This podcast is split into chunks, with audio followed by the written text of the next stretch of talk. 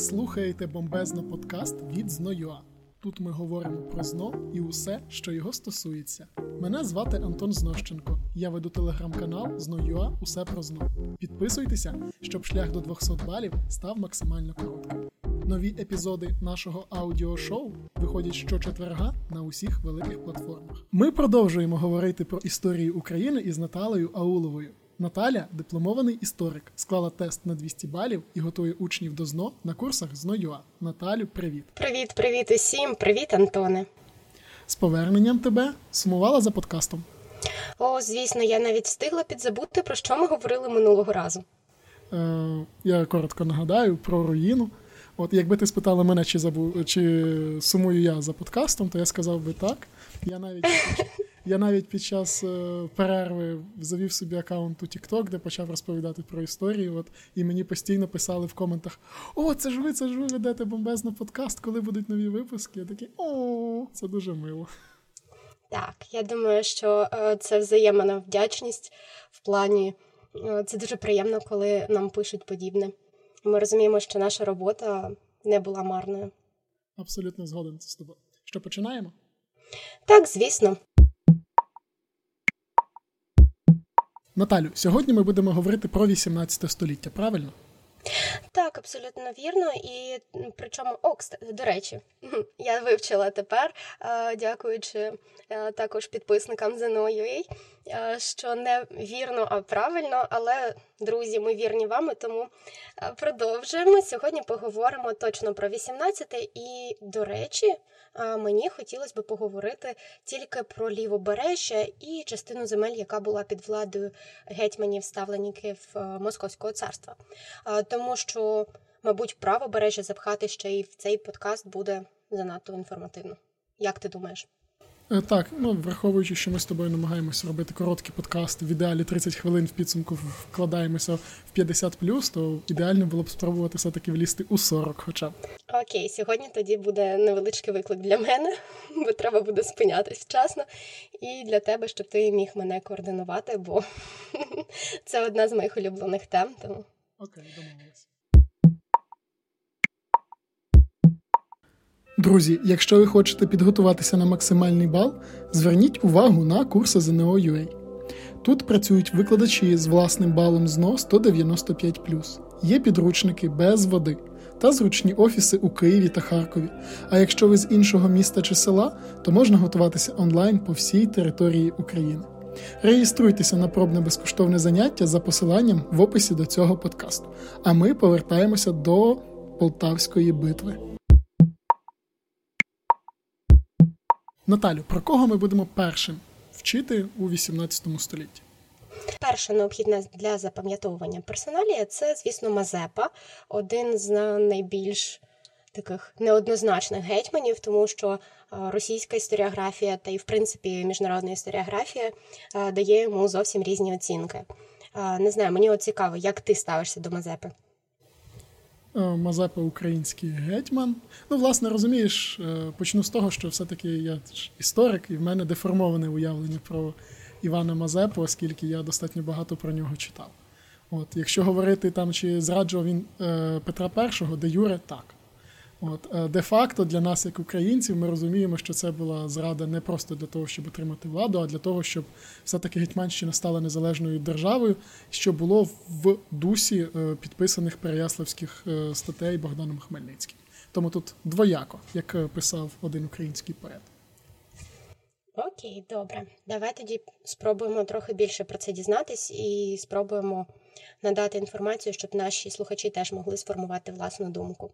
Отже, почати вивчення Мазепи слід з підписання ним Коломацьких статей, адже після останнього гетьмана Лівобережного саме доби руїни, це був, якщо ти пам'ятаєш, Самойлович, то там потім приходить Мазепа, бо Самойлович не дуже вдало сходив в кримський похід, його в тому звинуватили і поставили Мазепу.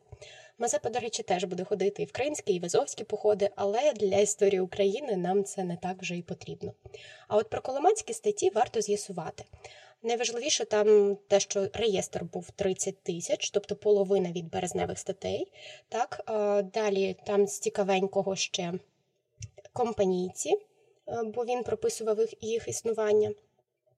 І те, що це такий пункт, чисто прописаний для контролю над Мазепою, старшина мала наглядати і доносити на гетьмана. Тому не знаю, як тобі.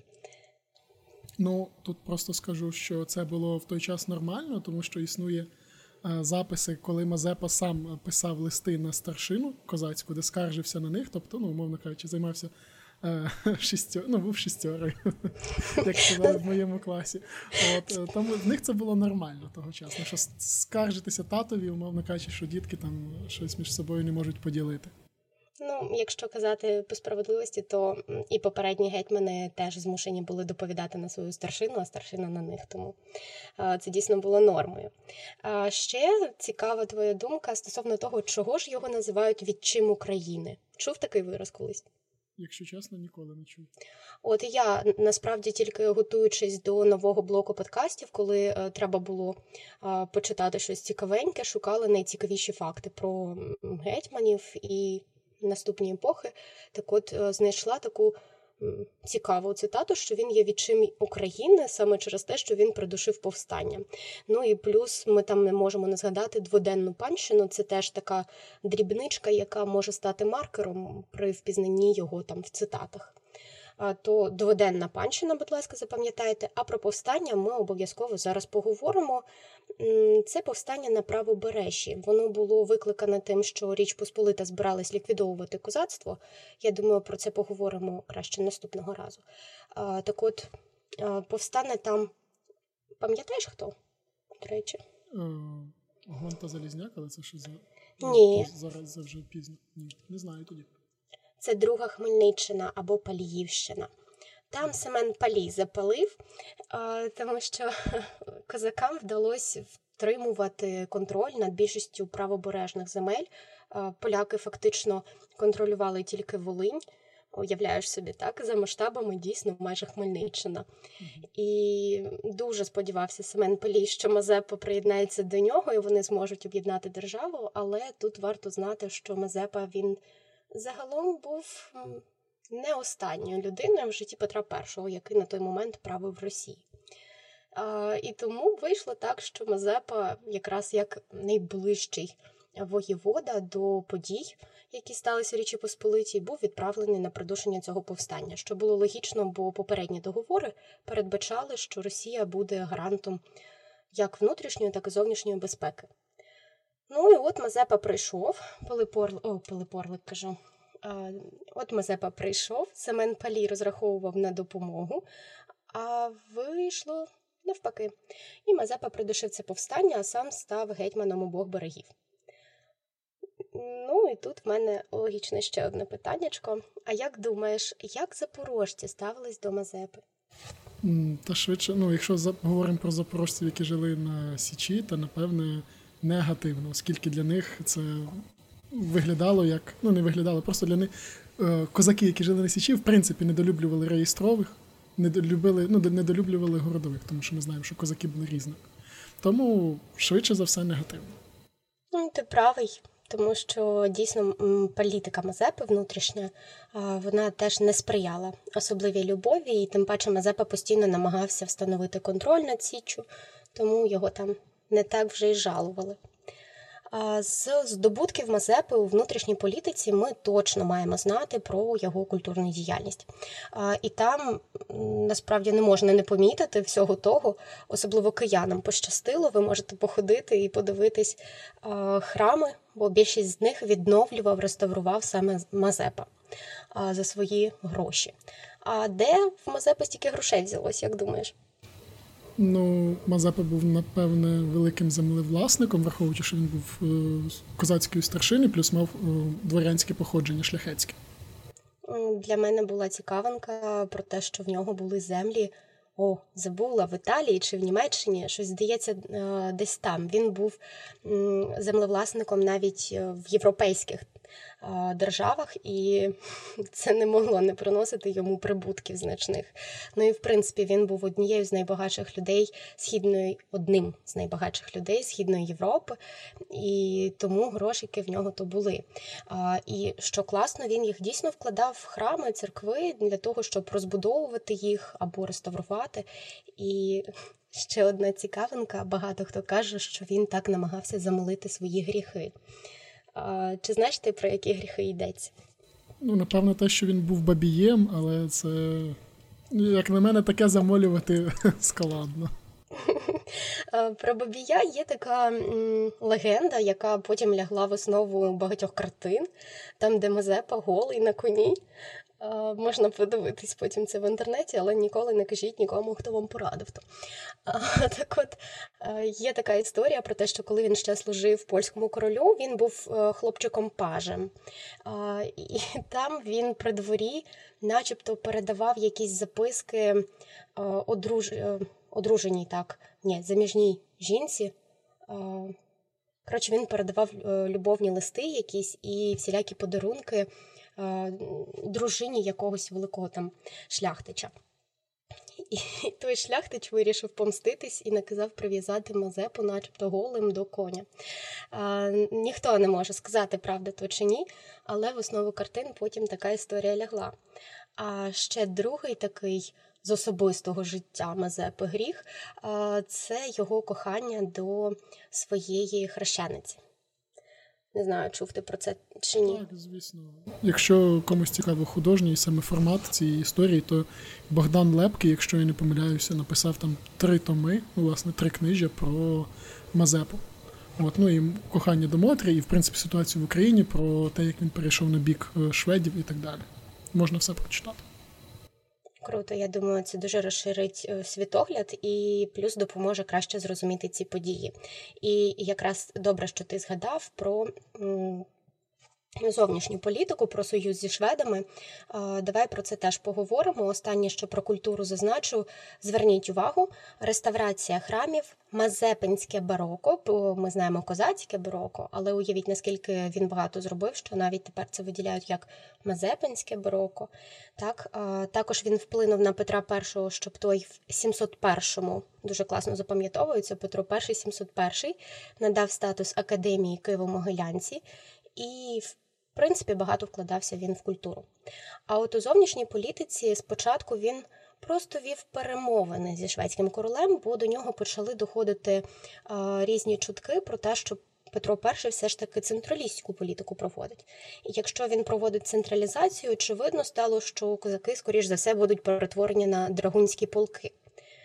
Тобто, я не знаю, варто пояснити, можливо, що таке драгуни? Угу. Окей, тобто це змішані війська, вони можуть одночасно воювати і на конях, і пішими. Ну, якщо коротко і не вдаваючись в подробиці. Так от, Мазепа прийняв рішення, що варто спробувати, адже фактично вже на той момент не виконувались і ті статті, що він підписував, коломацькі. І тому він пішов на цей союз із Карлом XII. Для чого Карлу XII той союз?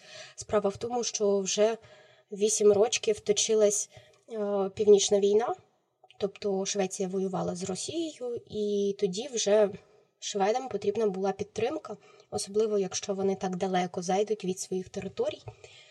На цю підтримку розраховував Карл XII, Мазепа розраховував на політичні різні преференції, і таким чином Мазепа і представник, що дивно, бо ми тільки казали, що січовики не дуже до нього відносились, але Кость Гордієнко, кошовий атаман Січі, підтримає Мазепу, і вони разом підпишуть з Карлом XII 708 року договір. Очевидною стане, мені здається, реакція Петра І. Ну, правильно? Так, абсолютно очевидно. І якраз тоді він відправить Меншикова руйнувати Батурин, і ми це будемо вчити як батуринська трагедія. А загалом, я от не дуже вивчала саме цей момент, бо для ЗНО він не такий важливий і принциповий, але, можливо, ти пам'ятаєш з університету про те, хто там Мазепу здав. Якщо чесно, людину не пам'ятаю. Ну, я, власне, був в Батурині, тобто дивився, як там все було укріплено, там красиво зроблено саме ця фортеця показана, плюс-мінус, ну, тобто відреставрували її, так що хто не був в Батурині, рекомендую з'їздити. А що там відбувалось? Там просто Батурин був оточений російськими військами. От, місцеві захищалися як могли, але їх здали, тобто відкрили там спеціальний прохід, якусь там хвіртку типу, і через цю хвіртку проникло, власне, російське військо. І почало різанину. Ну так. І така дуже неприємна, можливо, подробиця, тому що російський уряд зараз не визнає в принципі, хоча, це ж не вони робили, чому би не дослідити і не вивчити це питання краще. Наші археологи говорять про велику кількість жертв. Росія, вона все ж таки наполягає на тому, що там не так багато людей згинули, і взагалі це було придушення повстання. Якось так. Але для нас вирішальним буде не 708-й, а 709-й рік. І саме ці пункти варто шукати на карті, коли ви будете дивитись в ЗНО. Якщо зустрінете карту, подивіться уважно, чи не позначено там вогником Батурин і Чортомлицьку Січ, бо її 709-го теж поруйнують, адже Кость Гордієнко теж підписував цю угоду. І ще... обов'язково подивіться, чи немає схрещених мечів біля Полтави, тому що Полтавська битва була тільки 709 року. І, відповідно, там, в Полтавській битві, Карл XII зазнає поразки. Ті, хто живуть поблизу Полтави або в Полтаві, у вас є можливість поїхати подивитись на місця поранення Карла XII, на музей Полтавської битви. Зараз, звісно, поле Полтавської битви нічим не говорить про те, що там щось відбувалось. Але... 300 років пройшло. Там воно розорене, і зараз там бур'ян росте. Не знаю, чи то актуальна інформація, чи ні комусь, але, можливо, вам було цікаво, що там зараз. Хоча музей створено, і там є дуже красива панорама, яка прям вражає. От дійсно те, що я запам'ятала зі своїх дитячих екскурсій, це цю панораму, де ти дивишся і є такий ефект присутності навіть. Наталю, битва відбулася, наші програли, тобто Карл XII і Мазепа. Що відбувається далі? Далі Мазепа тікає у місто із промовистою назвою Бендери, що знаходилось в Молдові, і там він зупиняється. Але потім вік і хвороби даються в знаки, він помирає в Бендерах. А частина війська, яка з ним втекла, тепер потребує нового гетьмана. Буде багато претендентів, але переможцем стане саме Пилип Орлик. Я певна, що про Пилипа Орлика і його Конституцію чули всі і багато, бо Конституція є однією з перших взагалі подібних, першим таким подібним документом в Європі. Тому що ти пам'ятаєш з університету про цю Конституцію? Я люблю Конституцію, ось цю, в лапках, першу в світі, оскільки вона ні чорта не перша в світі. Тому для мене це як один з таких класичних міфів про те, що треба прапор перевернути, значить. Конституція у нас перша в світі, Грушевський перший президент. Оце бажання бути першими у всьому, воно мені нагадує Радянський Союз. Тому що він намагався у всьому. Там ми і радіо перші знайшли, і там рентгенівські промені ми придумали, і ксерокопіювальну машину ми теж там перші, і так далі. Тобто намагалися у всьому знайти свій відповідник світовому якомусь винаходу. От для мене Конституція Пилипа Орлика – це з цієї ж парафії. Тому що насправді це не був якийсь проривний документ, тому що Конституція тогочасна. Вона не була Конституцією сьогоднішньою, тому що зараз ми мислимо, Конституція – це головний закон. Тобто це той закон, за яким живе країна, де визначається те, як він живе, тобто що для них найголовніше і так далі. В тогочасному сенсі Конституція – це просто договір, на яких володар, тобто або обраний король, або інший глава держави, домовлявся з народом, або з шляхтою про умови, на яких вони будуть співпрацювати і жити разом. В Речі Посполитій така штука була прийнята дуже давно, тобто ще з 17 століття. Зазвичай, коли король, а в Речі Посполитій король – це виборна посада, я нагадую. Відповідно, коли король присягав на, відповідно, відданість і Речі Посполитій, він домовлявся начебто з шляхтою. І підписували ось таку конституцію, конституційні пакти. І, відповідно, ось цю штуку запозичив Орлик і його старшина. Але, звісно, ми для нас вважаємо щось нове, оскільки там було прописано обов'язки гетьмана і козацький народ, і в цьому його унікальність цього документу, тому що це по факту якісь такі козацькі засади, на яких ґрунтувалися демократичний устрій Гетьманщини. Тому ось це було дійсно нове. Але називати це першим у світі Конституцією, це неправильно, оскільки таке вже було, власне, у поляків. Я знаю, що вам постійно про це говорять в школі, тому що люди це люблять говорити так само, як люблять говорити, про українську мову, яка зайняла друге місце на конкурсі мови і так далі. Це перше, зачекай. Добре, неважливо, яке місце, просто такого конкурсу не було. Так суть в тому, що і першої Конституції вона ніфіга не перша. Змушений вас трохи засмутити. Але сама по собі вона унікальна, тому що до цього жоден гетьман не підписував договір фактично своїми підлеглими старшиною про те, як вони будуть співпрацювати на благо територій, які в них є в підлеглості. А проблема Орлика полягала в тому, що в нього не було територій, які дійсно йому підкорялися. Якась така сумна історія. Я думаю, просто ти детальніше можеш розповісти вже, що конкретно було в Конституції. До речі, її можна прочитати, є електронно скорочена версія в інтернеті. З цікавого її знайшли тільки 2008 року. З того, що мені відомо, оригінали цієї Конституції. Да, оригінал знайдено було тільки 2008-го, щось таке. Тобто вже в наш час. І ще знайдено перекладений варіант, той, що планувалось за ідеєю шведських істориків. Планували його начебто передати іншим державам, знайшли якусь типу вглечу, згорток. І там теж були прописані ці пункти, тому вони вирішили, що, можливо, це Пилип Орлик кудись віз, а потім щось трапилось, він його в глечку в тому прикопав. Не знаю, як там трапилось насправді. Я тобі вдячна, що ти розвіяв ще один міф. Можна буде називати нас не тільки бомбезно подкаст, а й руйнівники міфів. Мені здається, нас засудять за таку назву. Все може бути. Але ми можемо сказати, що ми, як українці, були перші. Згодом. Окей. Насправді, я вдячна історії, точніше, книжкам з історії України, що вони там намагаються виховати нас як патріотів, і вдячна програмі, що в програмі не написано, що це перша Конституція. Єдине, що це перша угода дійсно між гетьманом і виборцями. Дійсно, маємо знати, що за нею передбачалась, як не дивно, парламентська республіка. І ще впізнати цей документ в джерелах можна буде через те, що там прописується, що Рада, це головний орган, вона збиралась тричі на рік на найбільші свята. Ясно, так, Різдво, Великдень і третє – це Покрова. Зараз ми, до речі, до Покрови повернулись і теж святкуємо це як... До речі, а як ми святкуємо Покрову? День українського козацтва, як день створення Української повстанської армії і як день захисника вітчизни. І як Покров. Так, як релігійне свято, власне. Отже, отак багато свят в один день. Про Пилипа Орлика дійсно ви вчите тільки 710-й Конституція, і зверніть увагу, так воно не називається, це загалом називається «Пакти Конституції, законів і вольності війська Запорозького», тому якщо зустрінете щось, що так починає з пактів, це все одно Конституція Пилипа Орлика, просто вас намагаються заплутати.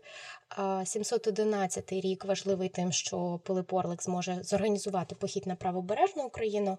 В нього цей похід не дуже вдасться, а Росія відповість своїми походами, пруцькими. В результаті Орлику доведеться тікати, і на запрошення потім вже Швеції він поїде до Швеції, потім Швеція укладе договір з Росією, і йому доведеться їхати до інших держав. Коротше, він встиг поподорожувати Європою, але весь той час намагався знайти опозицію Росії і сформувати таку собі компашку, з якою вони підуть проти Російської імперії, щоб відвоювати свої землі. До речі, а що було в Україні? Ти в курсі? Там же все одно були якісь козаки, які перейшли на бік Петра І, бо він же ж їм пообіцяв багато привілеїв. Так, ти абсолютно права, тому що потрібно розуміти, не всі козаки такі, о, клас, давайте всі перейдемо на сторону нашого ворога. Лише частина козаків підтримала Мазепу, а частина, власне, залишилась вірною московському царю. І, відповідно, там умовний Павло Полуботок підтримав, власне, російського царя і продовжував воювати на стороні російської армії. Наприклад, і воювати, відповідно, проти Мазепи. Але насправді першим, хто здобув гетьманську булаву після того, як Мазепу його, до речі, придали анафемі, тобто церковному прокляттю. Хоча от тут теж така штука, він стільки церковна будував і не відновлював, а його придали анафемі, і в російському патріархаті, наскільки мені відомо, досі. Ну, дуже така цікава подробиця для людини, яка так багато вклала в справу релігійну. Знаєш, я тебе просто переб'ю і скажу, що коли вам будуть казати, що релігія не має стосунку до політики, просто згадуйте про те, що в Мазепа до сих пір під анафемою в Російській православній церкві. Стосовно Полуботка, до нього ще побуде Іван Скоропадський. Я знаю, що Скоропадський знайомий якесь прізвище. Так, ви абсолютно праві. Це буде далекий родич того Скоропадського, який потім українську державу буде робити під час однієї з найскладніших ваших тем – Українська революція. А от про цього Скоропадського будемо дізнаватись трошки ще. Він важливий просительними статтями, бо він насправді то підтримував Мазепу, але потім швиденько перейшов на бік Петра І для того, щоб спробувати порятувати рештки того, що залишилось, тобто рештки козацьких прав і гетьманських прав в Україні. І от тоді він напише свої просительні статті, попросить нічого не трогати, а Петро І видасть йому рішительний указ. І тут за назвою документу ми розуміємо, що указ то... Як думаєш, Антон? Наказ. Наказ, то односторонній документ, і тому там має бути щось погане. Зокрема, насправді там прописувалось з таких найбільш жорстких штук економічна блокада, тобто ембарго, заборона на торгівлю зовнішню традиційними товарами. Також там приписувався царський резидент Ізмайлов до гетьмана, тобто чувак просто дивився постійно за тим, що робить гетьман, і керував його внутрішньою і зовнішньою політикою. І, в принципі, на цьому все. Єдине ще, що для ЗНО варто, це знати столицю Скоропадського. Знаєш, яка була столиця? Глухів. Так, бо називається Глухівський період. Цікавий факт про Скоропадського, можливо, не знаю. Він є далекий родич Гоголя. Зрозумів. Тому пусть нам... Я просто тут скажу для того, щоб люди розуміли, що коли Петро І прописав указ про рішительні або решетилівські статті, це, власне, він прописував не тому, що він там хотів покарати поганих козаків і українців, а тому, що це було логічно з боку імперської влади. Тому що якщо тебе зрадили, теоретично можуть зрадити ще раз. Тим більше ті люди, які знали цих зрадників. Тому він поставив і Ізмайлова. По-друге, переніс столицю, оскільки Батурин був банально спалений.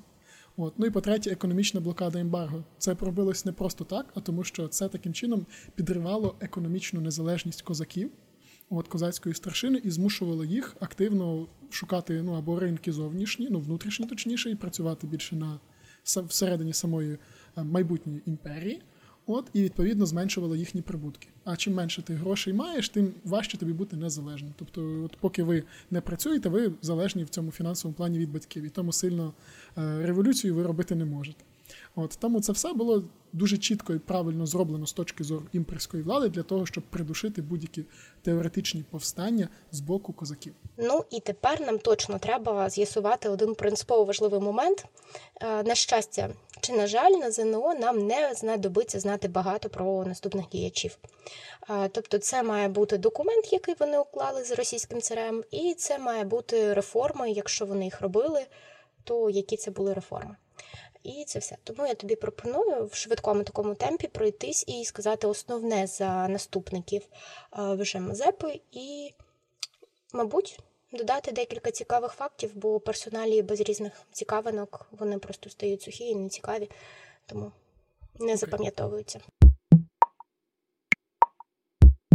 Павло Полуботок. Хто, звідки, що зробив і як помер? За Полуботка нам потрібно буде знати, що це був наказний гетьман. Він встигне запланувати реформу суду, але не встигне її нормально провести. Бо там його саме прізвище підказує нам, що він Полуботок, типу в нього було тільки половинка влади, бо поруч із ним на той момент вже паралельно правила Малоросійська колегія на чолі з Вільяміновим. Полуботок спробує обмежувати втручання Малоросійської колегії в гетьманські справи і, в принципі, в справи козаків, пропише разом зі старшиною опозиційною Коломацькі чолобитні, просительні, бо чолом бити, мається на увазі просити. З'ясуйте, якщо не знаєте, де у вас чоло. Так от, Коломацькі чолобитні, де він попросив, щоб обмежили втручання Малоросійської колегії. Тоді Петро І запросив його на аудієнцію разом зі старшиною, яка йому допомагала. Аудієнція пройшла в Петропавлівській фортеці з катуваннями. І в результаті тих катувань, на жаль, Полуботок помер. А Малоросійська колегія продовжила управляти українськими землями, і аж це буде до обрання нового гетьмана. Наталю, ти згадала про Малоросійську колегію, а можеш розповісти детальніше, коли вона з'явилася і, власне, для чого вона з'явилася? Малоросійська колегія була впроваджена ще за часів, насправді, Скоропадського. Але так співпало, що вони одночасно правили із Полуботком. Це був колегіальний орган, який був покликаний обмежити владу гетьмана і слідкувати за ним. Наглядачів таких собі. Хотіли контролювати його політику, в основному, звісно, зовнішню, бо її взагалі не дозволялось мати, і, звісно, внутрішню політику. А також Малоросійська колегія була тим органом, який збирав податки, і встигав роздавати землі, звісно, російським дворянам. Це і не влаштовувало Полуботка насправді. Але вона буде правити до 27-го року, а потім її доведеться змінити новим гетьманом. Угу. А ми знаємо, чому це було зроблено? Так, звісно, і це такий загальний принцип, як і в Річі Посполитій, так і в Москві було прийнято перед черговою російсько-турецькою війною щось дати козакам. Так от, через незадоволення старшини і ризик, а точніше вже вона дійсно планувалась, нової російсько-турецької війни, треба було якось забезпечити підтримку козацтва. Тому козакам дозволили, обрати з запропонованого, обрати собі гетьмана. І тут у нас на сцені з'являється Данило Апостол, новий гетьман. Що нам про нього потрібно знати для складання ЗНО на 200? Про Данила Апостола точно вчимо його рішительні пункти. Точно маємо дізнатись про те, що в нього політика якраз була найбільш вдалою, і його період вважається одним з найбільш вдалих. Зменшено було кількість російського, в принципі, представництва в уряді, а також російських військ в Україні загалом. Чи то через війну, чи то через намагання Апостола, поки я для себе не визначила. А також за Данила Апостола, і це мега важливо, бо дата виноситься як обов'язкова для вивчення, за Данила Апостола буде засновано Підпільницьку Січ. Для Підпільницької Січі ми обов'язково маємо з'ясувати два терміни – паланка і зимівник. Якщо поки що не в курсі, що це таке, обов'язково подивіться. Далі ми точно маємо знати, що він встиг виконати декілька реформ. Перше, це в нас інструкція українським судам, тобто судова реформа. Насправді він її ще з Полуботком складав, і тут він її якраз впровадить, обмежить втручання росіян в нашу судову систему і визначить порядок апеляцій. Також проведе генеральне слідство про маєтності, коли спробує з'ясувати, чи усі роздані землі були роздані законно. В результаті цього слідства про маєтності вдасться повернути велику кількість земель до державного реєстру. І також він вимагатиме скасування ембарго, і навіть в деяких позиціях ембарго буде скасоване. І, мабуть, одна з найлогічніших, але чомусь раніше не проведених реформ, це реформа казни, якщо можна так назвати, тобто він визначить бюджетні видатки. Це все. Наталю, виходить так, що Данило Апостол не дуже довго був при владі, але дуже багато зробив в плані юридичному особливо, і, власне, в юридичному, це ключове, тому що він дуже багато з законами порозбирався, з статутами, з генеральне слідство провів, то він ще й підтримував, власне, букву закону ще й виконавчою владою. І для тих, хто не знає, як виглядає Данило Апостол, просто коли вам потрапляється чоловік, який вам підморгує, запам'ятайте, що це вам підморгує саме Данило Апостол. Дуже просто. буде. Наталю, після того, як Данило Апостол віддав свої вішки правління іншим людям, кому він їх віддав?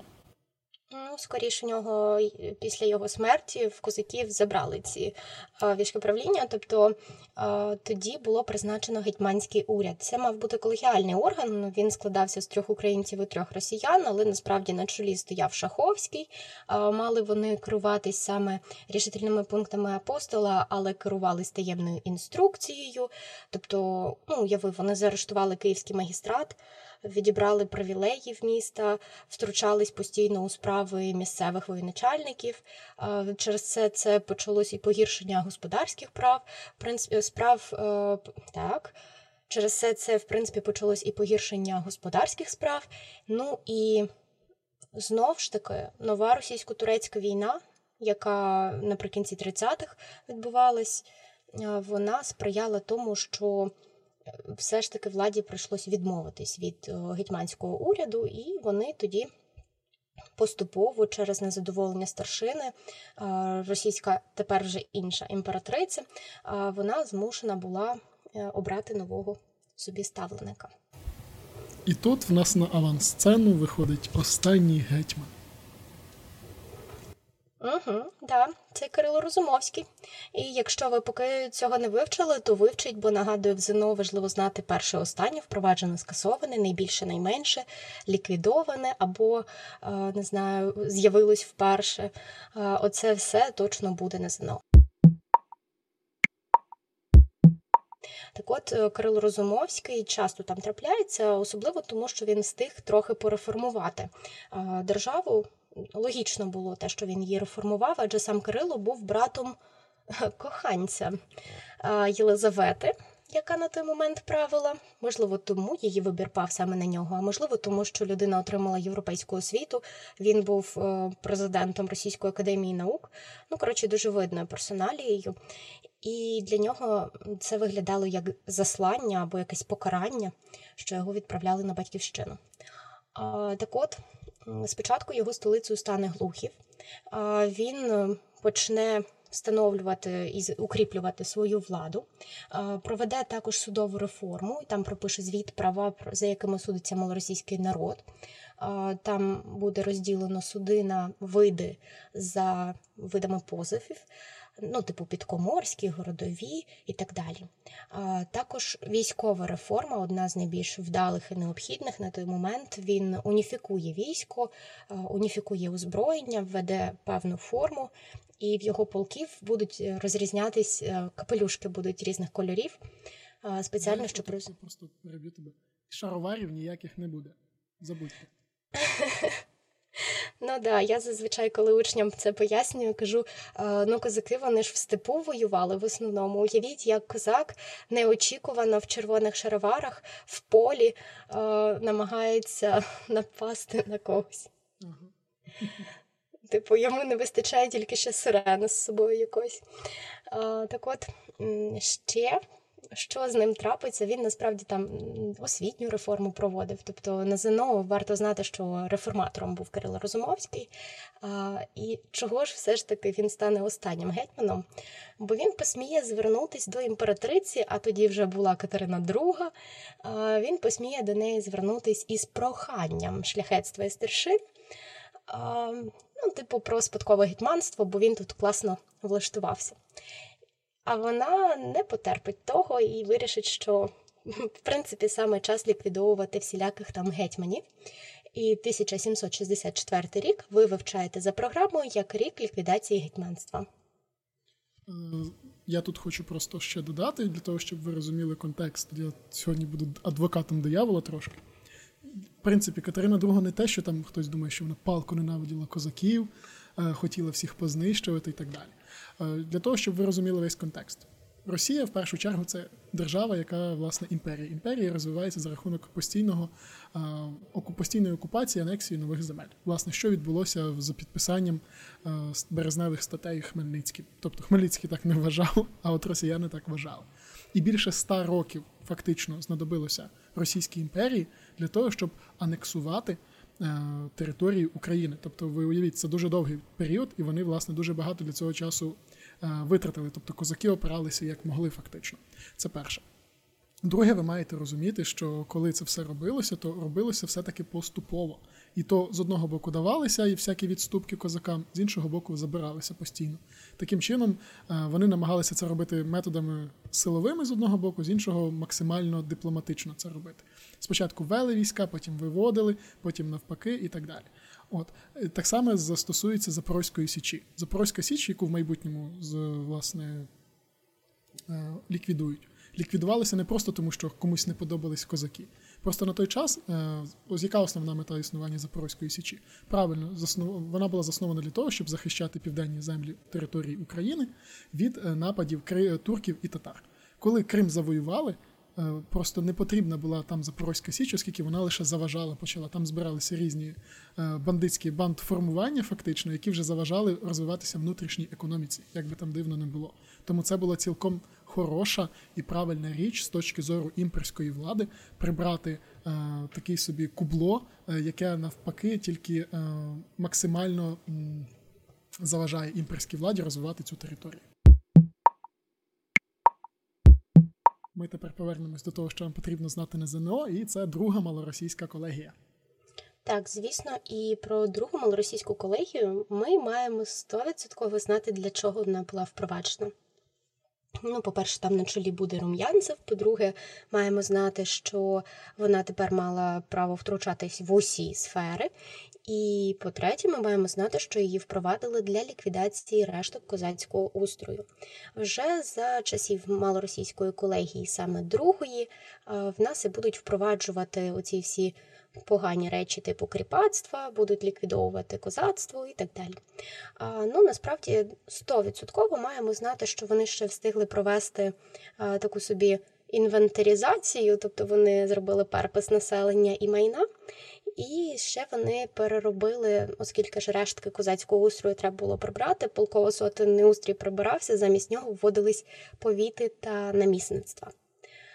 А далі все пішло як по маслу. 65-й рік, рік після скасування гетьманства, це скасування козацького устрою на Слобідській Україні, бо Слобідська Україна, зверніть на неї увагу, вона варта дійсно вашої уваги, бо на ЗНО часто питають про неї, і це така у вас слабинка, бо там не так багато про неї пишуть. Так от, там вже було все не так, як на решті козацьких земель, тому легше було ліквідовувати там козацтво. Ну і плюс русифікована була та частина, тому, знову ж таки, все пройшло більш-менш без повстань. А от далі, після підписання, зараз вимовити, Київчу-Кайнарджійського договору, Кайнарджійський він, якось так, договору 774-го після російсько-турецької війни, будуть приєднані землі між Бухом та Дніпром. Якщо я нічого не сплутала, має бути так по карті. І якраз ті землі раніше контролювались козаками.